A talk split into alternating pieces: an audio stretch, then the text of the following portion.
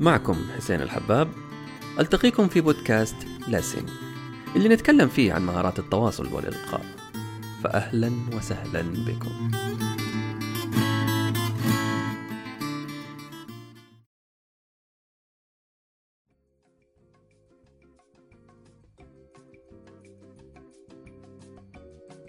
زميلتي في العمل مرة صعب التعامل معاها، كل ما أحاول أتناقش معاها ما أقدر. نفسي أعرف كيف أتناقش مع أي أحد مهما كانت شخصيته. تعرفي؟ اليوم قابلت زميل في العمل كان عجيب، اسمه أبو سعيد. أبو سعيد كان ملك في النقاش بشكل أسطوري. كنت بتكلم معاه وبنتقل من موضوع لموضوع ومن دون ما نشعر ولا نحس بالوقت. وبعد ما تركته كتبت ولخصت أبرز الأساليب الحوارية اللي استخدمها. إذا عندك وقت ممكن أذكر لك هي الآن. مم والله نفسي، بس عندي موعد بعد نص ساعة ولازم أخرج الآن. أوكي، وقت ما تحبي.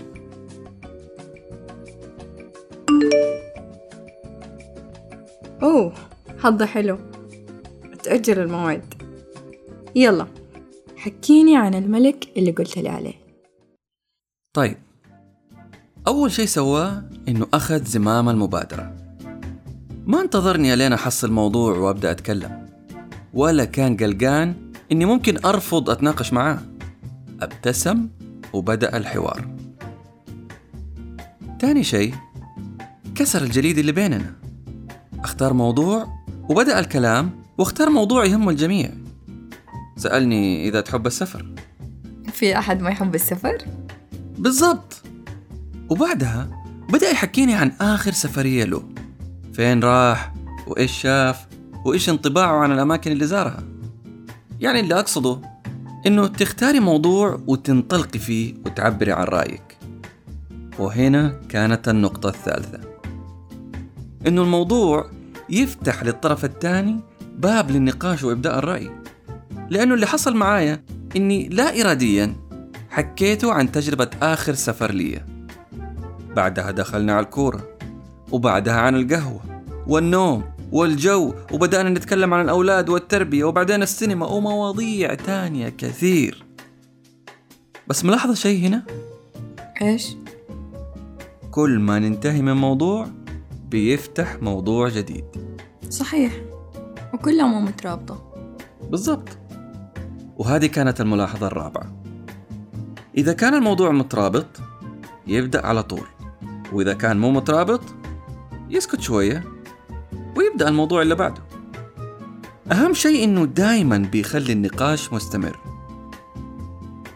الملاحظة الخامسة، إنه النقاش كان من طرفين.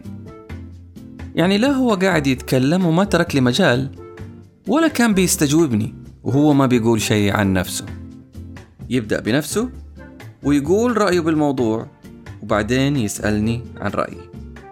يعني باختصار كان في توازن. أوكي، يعني تقصد إنه الكلام كان أخذ وعطى. المعادلة فيها تفاصيل صغيرة كتير. مثلا ما كان بيتكلم عن نفسه أبدا بصورة البطل، وبيحاول يبين إنه إنسان عنده لحظات ضعف ولحظات قوة، لحظات حيرة ولحظات حزم. وفي المقابل لما كنت أحكي عن نفسي كان دايما يبين تعاطفه مع حالات ضعفي ويبرز النقاط الإيجابية اللي عندي. الأسلوب ده كان بيعطيني شعور إيجابي إني أتشارك معاه وبدون تحفظ، ويخليني أحس إنه فعلا مهتم يسمع كلامي. وهذه كانت الملاحظة السادسة. يا بخت يا أم سعيد والله. الملاحظة السابعة كانت إنه دايماً كان بيحاول يوجد المواضيع المشتركة اللي بيننا. يسألني عن الكورة، وإذا قلت له أو حتى بيّنت له إني مهتم بالكورة كمل كلامه. بعدها يتكلم معي عن السيارات، وإذا شاف إني مو مهتم فيها تركها وراح لموضوع تاني.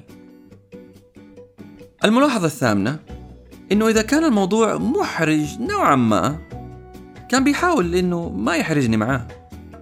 يعني مثلا حكاني إنه يتابع أفلام الأنمي اليابانية وما سألني إذا كنت أتابعها كمان، بالرغم من إنه أكبر مني في السن.